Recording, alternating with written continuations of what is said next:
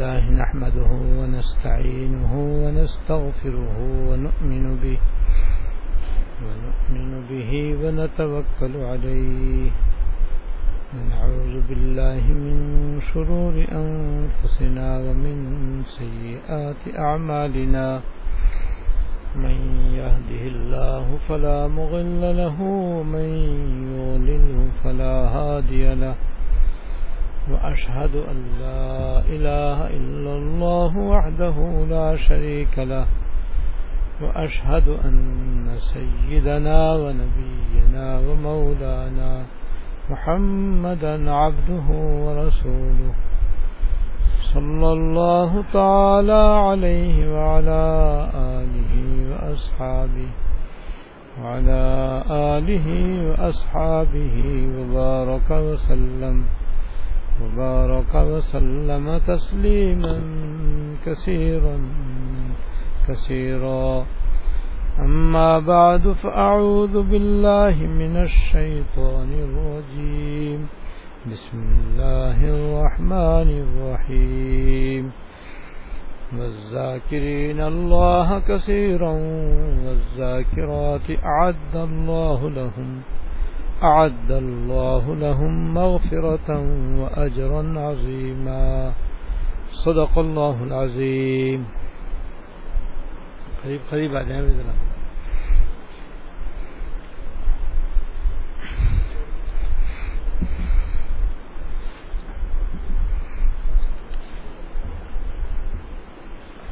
اعتکاف کے سلسلے میں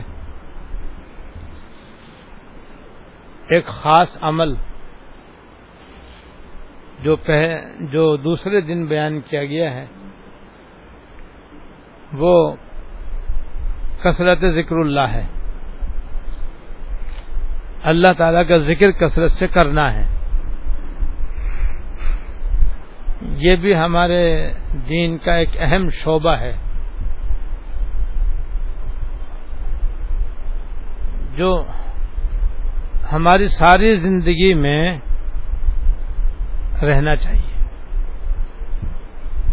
یہ صرف اعتکاف کے ساتھ خاص نہیں ہے کہ ہم اعتکاف میں ہوں تو اللہ کا ذکر کثرت سے کریں اور اعتکاف میں نہ ہوں تو سب چھوڑ بیٹھیں۔ ایسی کوئی بات نہیں ہے۔ اعتکاف میں تو اللہ کا ذکر کثرت سے کرنا ہی چاہیے کیونکہ اسی کام کے لیے ہم یہاں ہیں۔ لیکن اعتکاف کے بعد بھی ہم اپنے ساتھ یہ عمل لے کر جائیں کہ جہاں بھی ہوں اللہ تعالیٰ کا ذکر کثرت سے کرنے کے عادی بنے۔ اور قرآن و حدیث میں اس کی بڑی ترغیب ہے، بڑی تاکید ہے اور اس کے بڑے فضائل ہیں اور اس کے بڑے فوائد ہیں۔ فوائد میں سے ایک بہت بڑا فائدہ جو قرآن کریم میں بیان کیا گیا ہے، وہ ہے کہ ذکر اللہ جب کثرت سے کرتے ہیں تو اس سے دل کے اندر اطمینان آ جاتا ہے۔ اکثر لوگ اپنی اکثر لوگ اپنی اس دنیاوی زندگی میں پریشان رہتے ہیں اور ان کی طبیعت میں سکون نہیں ہوتا۔ بے سکونی میں مبتلا رہتے ہیں۔ بے قراری میں مبتلا رہتے ہیں۔ چاہے ظاہری طور پر کتنے ہی مالدار ہوں اور کتنے ہی راحت کے ساز و سامان ان کے گھر میں موجود ہوں، دولت کی ریل پیل ہو، اس کے باوجود انہیں سکون نہیں ہوتا۔ اور وجہ اس کی ہے کہ راحت اور چیز ہے، اسباب راحت اور چیز ہے۔ سکون اور چیز ہے، اسباب سکون دوسری چیز ہے۔ کبھی ایسا ہوتا ہے کہ سکون کے سارا سامان موجود ہے، طبیعت بے سکون رہتی۔ راحت کے سارے انتظامات موجود ہیں، لیکن آدمی کو راحت کا نام و نشان بھی نصیب نہیں ہوتا۔ اور کبھی ایسا ہوتا ہے کہ آدمی کے پاس راحت کا کوئی ظاہری سامان نہیں ہوتا، لیکن دل اس کا مسرور اور مطمئن رہتا ہے۔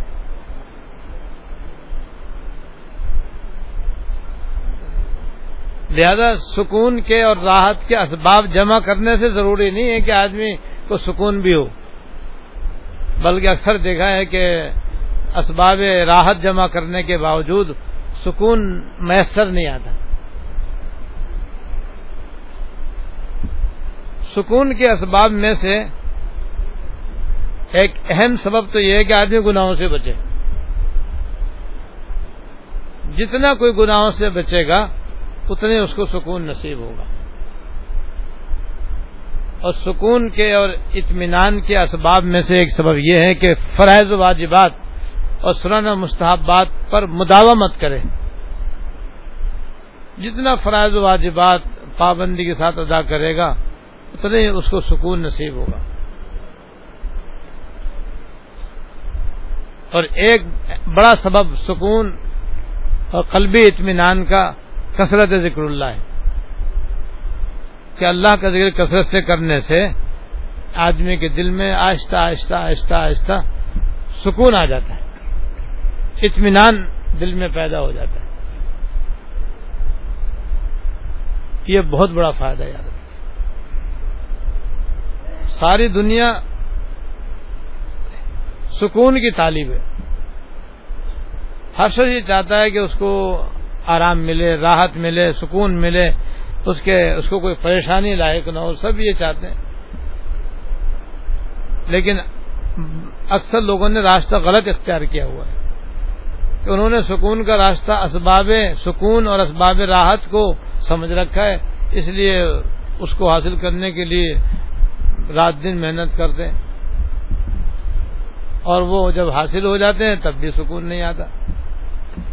تو راستہ غلط ہے ان کا۔ صحیح راستہ تو یہ جو میں نے کیا۔ نمبر ایک، گناہوں سے آدمی اپنے آپ کو بچائے۔ نمبر دو، فرائض و واجبات۔ حقوق اللہ، حقوق العباد کی ادائیگی کا اہتمام کرے۔ نمبر تین، ذکر اللہ، کثرت سے کرے۔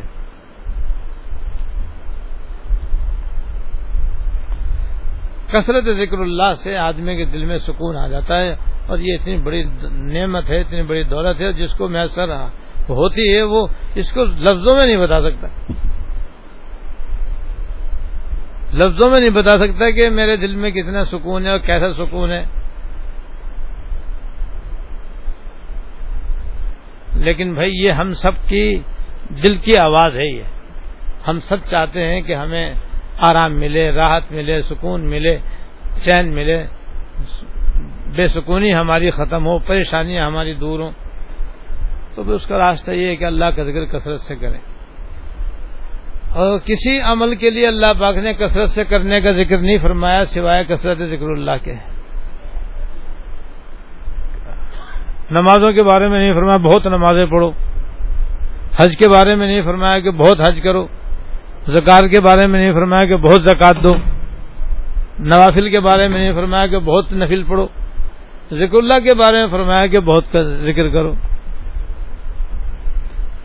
جس کی کئی وجہ ہیں۔ ایک وجہ تو یہ ہے کہ ذکر کے لیے وقت کی پابندی نہیں ہے۔ ہر وقت ہو سکتا ہے۔ باقی فرائض واجبات کے لیے تو اوقات کی پابندی ہے۔ کثرت ذکر اللہ کے لیے کوئی پابندی نہیں ہے۔ جس وقت چاہو چلتے پھرتے، اٹھتے، بیٹھتے، رات میں، دن میں، جب چاہو، جس وقت چاہو، اللہ کا ذکر کثرت سے کر سکتے ہو۔ اس لیے ذکر کے بارے میں فرمایا کہ کثرت سے کرو۔ دوسرے، اس کے لیے کوئی خاص حیات، کوئی خاص شکل کوئی ضروری نہیں۔ ہے نماز کے لیے تو شکل ضروری ہے۔ قبلے کی طرف منہ کرنا ضروری ہے۔ پاک ہونا ضروری ہے۔ ذکر کے لیے اس میں سے کوئی شرط نہیں ہے۔ آداب میں سے تو ہے ادب تو ہے، لیکن شرط نہیں ہے۔ ضروری نہیں ہے۔ پھر اس کی کوئی تعداد لازم نہیں ہے۔ کہ اتنی تعداد میں کرو گے تب تو ذکر ذکر کہلائے گا۔ اس سے کم کرو گے تو ذکر ذکر نہیں ہوگا۔ ایسی کوئی پابندی نہیں ہے۔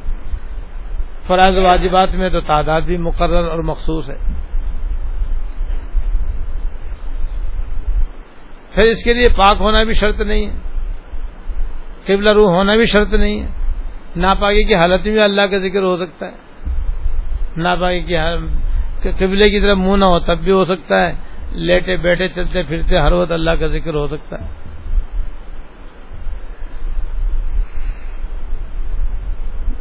اس لیے اللہ پاک نے کثرت سے ذکر کرنے کا ذکر فرمایا۔ وزاکرین اللہ کا سیرم وزاکرات کثرت سے اللہ کا ذکر کرنے والی عورتیں اور کثرت سے اللہ کا ذکر کرنے والے مرد۔ عاد اللہ علیہ مغفرت و اجر عظیمہ اللہ تعالیٰ نے ان کے لیے مغفرت اور اجر عظیم تیار کر رکھا ہے۔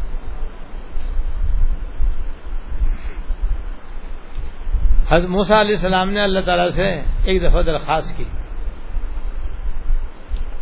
اور عرض کیا، پروردگار مخلوق میں جو آپ کے محبوب ہیں، میں ان سے ملنا چاہتا ہوں۔ آپ کی مخلوق میں جو آپ کے محبوب ہیں، میں ان سے ملنا چاہتا ہوں، لیکن مجھے معلوم ہی نہیں وہ ہیں کون سے۔ انہیں کوئی علامت آپ مجھے بتا دیں، تاکہ اس علامت اور نشانی سے میں ان کو پہچانوں اور پھر میں ان سے ملوں۔ تو اللہ جل شاہ نے فرمایا کہ اے موسا میری مخلوق میں سے جن کے ہونٹ میرے ذکر سے ہلتے ہیں، وہ میرے محبوب ہیں۔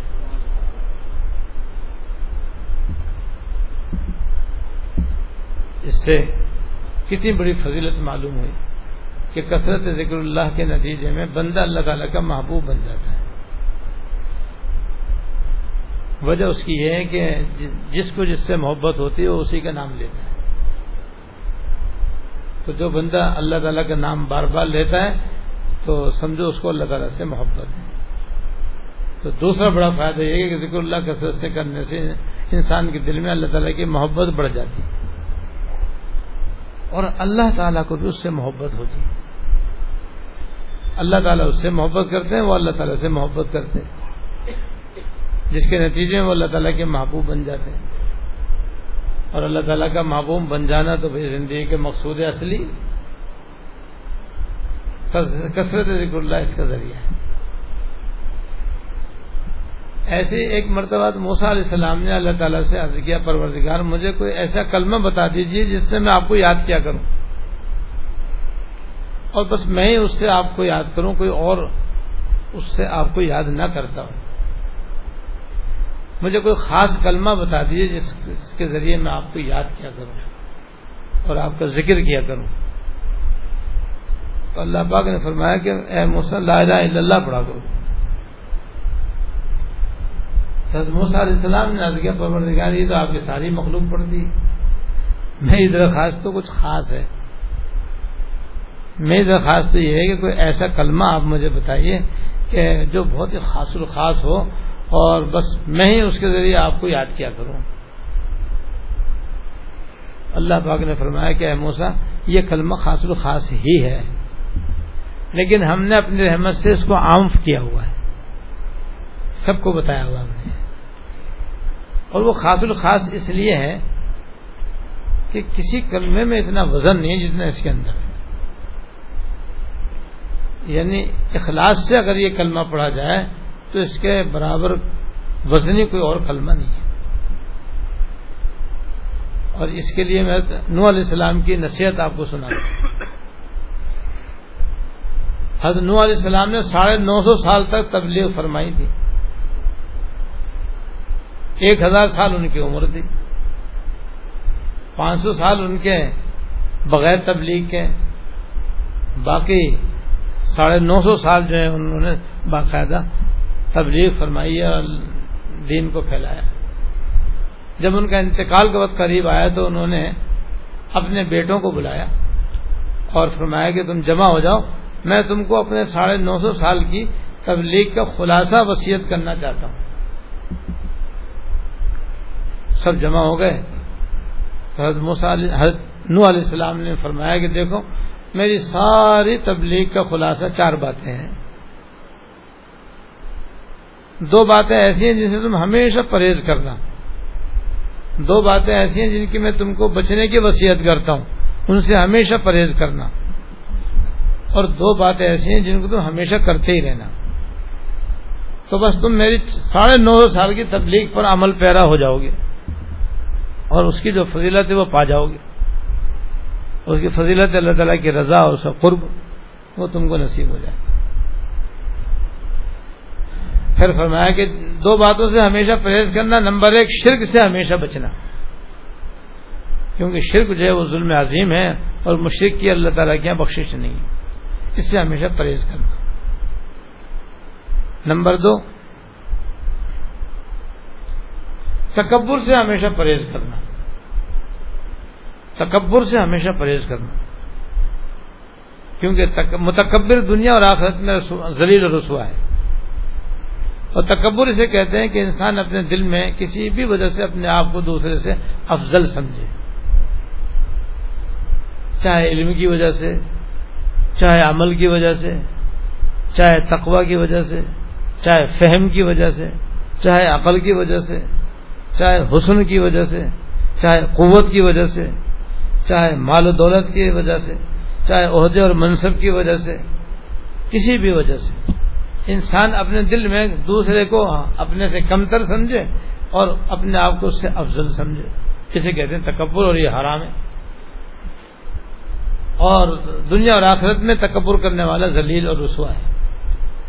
حدیث میں آتا ہے کہ جس کے دل میں رائے کے دانے کے برابر بھی ایمان ہوگا، وہ دو زخم میں نہیں جائے گا یعنی ہمیشہ ہمیشہ۔ اور جس کے دل میں رائے کے دانے کے برابر بھی تکبر ہوگا، وہ جنت میں نہیں جائے گا۔ رائے کے دانے کے برابر بھی کسی کے دل میں تکبر ہوگا، جنت میں نہیں جائے گا۔ اتنی خطرناک اور یہ خراب بات۔ تو تکبر سے ہمیشہ پرہیز کرنا۔ تو دو باتیں تو ہاں یہ ہو گئی، جن سے بچنا ہی بچنا ہے۔ شرک سے اور تکبر سے۔ اور فرما دو باتیں ہمیشہ کرتے رہنا۔ نمبر ایک، لا الہ الا اللہ ہمیشہ پڑھتے رہنا۔ اور پھر حضرت نے اس کلمے کی اہمیت بتانے کے لیے اس کو ایک مثال سے واضح فرمایا کہ دیکھو، اگر ساتوں آسمان اور ساتوں زمین ملا کر کے ایک کڑا بنایا جائے، ایک گول رنگ بنایا جائے، اور کڑا بنا کر ساتوں آسمان، ساتوں زمین کا کڑا ہے، یاد رکھو، کتنا لمبا چوڑا، کتنا وزنی، کتنا وہ مضبوط ہوگا۔ فضا اسے بنا کر کے اگر اس پر اس کلمے کو رکھیں گے تو کٹ سے دو ٹکڑے ہو جائیں گے کتنا اللہ پاک نے اس میں وزن رکھا۔ وہ بھی ہمارے سمجھانے کے لیے فرمایا، ورنہ تو اس سے بھی زیادہ اس کے اندر وزن ہے۔ عرش و کرسی کا بھی اس کے آگے کچھ کوئی وزن نہیں۔ بس اخلاص سے آدمی کہے تو اس میں اتنا وزن ہے۔ اس سے اندازہ کرو اس میں کتنا ثواب ہے، کتنا اجر ہے۔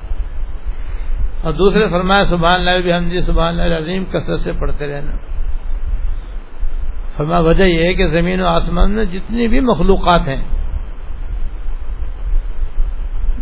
ان سب کو اللہ تعالیٰ اس کلمے کی بدولت روزی عطا فرماتے ہیں۔ تو تم پڑھو گے تو کبھی بھوکے نہیں مرو گے۔ ہمیشہ اللہ تعالیٰ کے رزق سے مالا مال رہو گے۔ یہ ہے ان کے ساڑھے نو سال کی تبلیغ کا خلاصہ۔ ایک اس میں لا الہ الا اللہ، ایک سبحان اللہ سبحان اللہ، عظیم ہے، اور یہ سب ذکر ہے۔ اس لیے بھائی، یہاں جو آپ حضرات کو بتایا گیا ہے کہ صبح شام کی تصویرات بھی پڑھیں اور تلاوت بھی کریں، کیونکہ وہ بھی افضل الذکر ہے اور موقع ب موقع دعائیں بھی پڑھتے رہیں، مانگتے رہیں، یہ بھی ذکر ہے۔ اور پھر ذکر کی عادت ڈالنے کے لیے، کثرت ذکر اللہ کی کیفیت کو راسک کرنے کے لیے عرض کیا گیا تھا کہ ستر ہزار مرتبہ لا الہ اللہ پڑھ لیں یا ستر ہزار مرتبہ دروشیف پڑھ لیں یا پانچ پانچ شیو ختم کر لیں، یہ سب ترکیبیں ہیں کثرت ذکر اللہ کا عادی بنانے کے لیے۔ کیونکہ ہم سب یہاں اپنی تربیت کے لیے، اصلاح کے لیے جمع ہوئے اعتکاف جو ہوتا ہے وہ تربیت تربیت لینے کے لیے ہوتا ہے۔ اللہ تعالیٰ سے تعلق بڑھانے کے لیے ہوتا ہے۔ اللہ تعالیٰ سے تعلق بڑھانے میں کثرت ذکر اللہ کو خاص دخل ہے۔ لہذا یہاں بھی ان کے اندر لگے لگے رہیں، ان کاموں کو کریں اور پھر یہاں سے جانے کے بعد بھی تین کام خاص طور سے کریں۔ یہاں سے اعتکاف سے گھر جانے کے بعد بھی تین کام خاص طور سے کریں۔ نمبر ایک، صبح شام کی جو تصویر ہیں، بس ہمیشہ اس کی پابندی کریں۔ اللہ ماشاء اللہ اور تلاوت کی ہمیشہ پابندی کریں۔ چلتے پھرتے لا الہ الا اللہ کثرت سے پڑھتے رہیں یا دروشی پڑھتے رہیں۔ اور موقع ب موقع جو مصنون دعائیں ان کو یہیں اعتکاف میں یاد کر لیں اور اعتکاف میں یاد کرنے کے بعد پھر حسب موقع ان کو پڑھنے کا معمول بنا لیں ان شاء اللہ تعالیٰ ذکر اللہ کثرت نصیب ہو جائے گی۔ اور اس کے جو بے شمار فوائد ہیں وہ فضائل ہیں وہ سارے ان شاء اللہ تعالیٰ بآسانی حاصل ہوں گے۔ اللہ تعالیٰ توفیق عمل عطا فرمائے۔ واقع دوان اللهم لك الحمد۔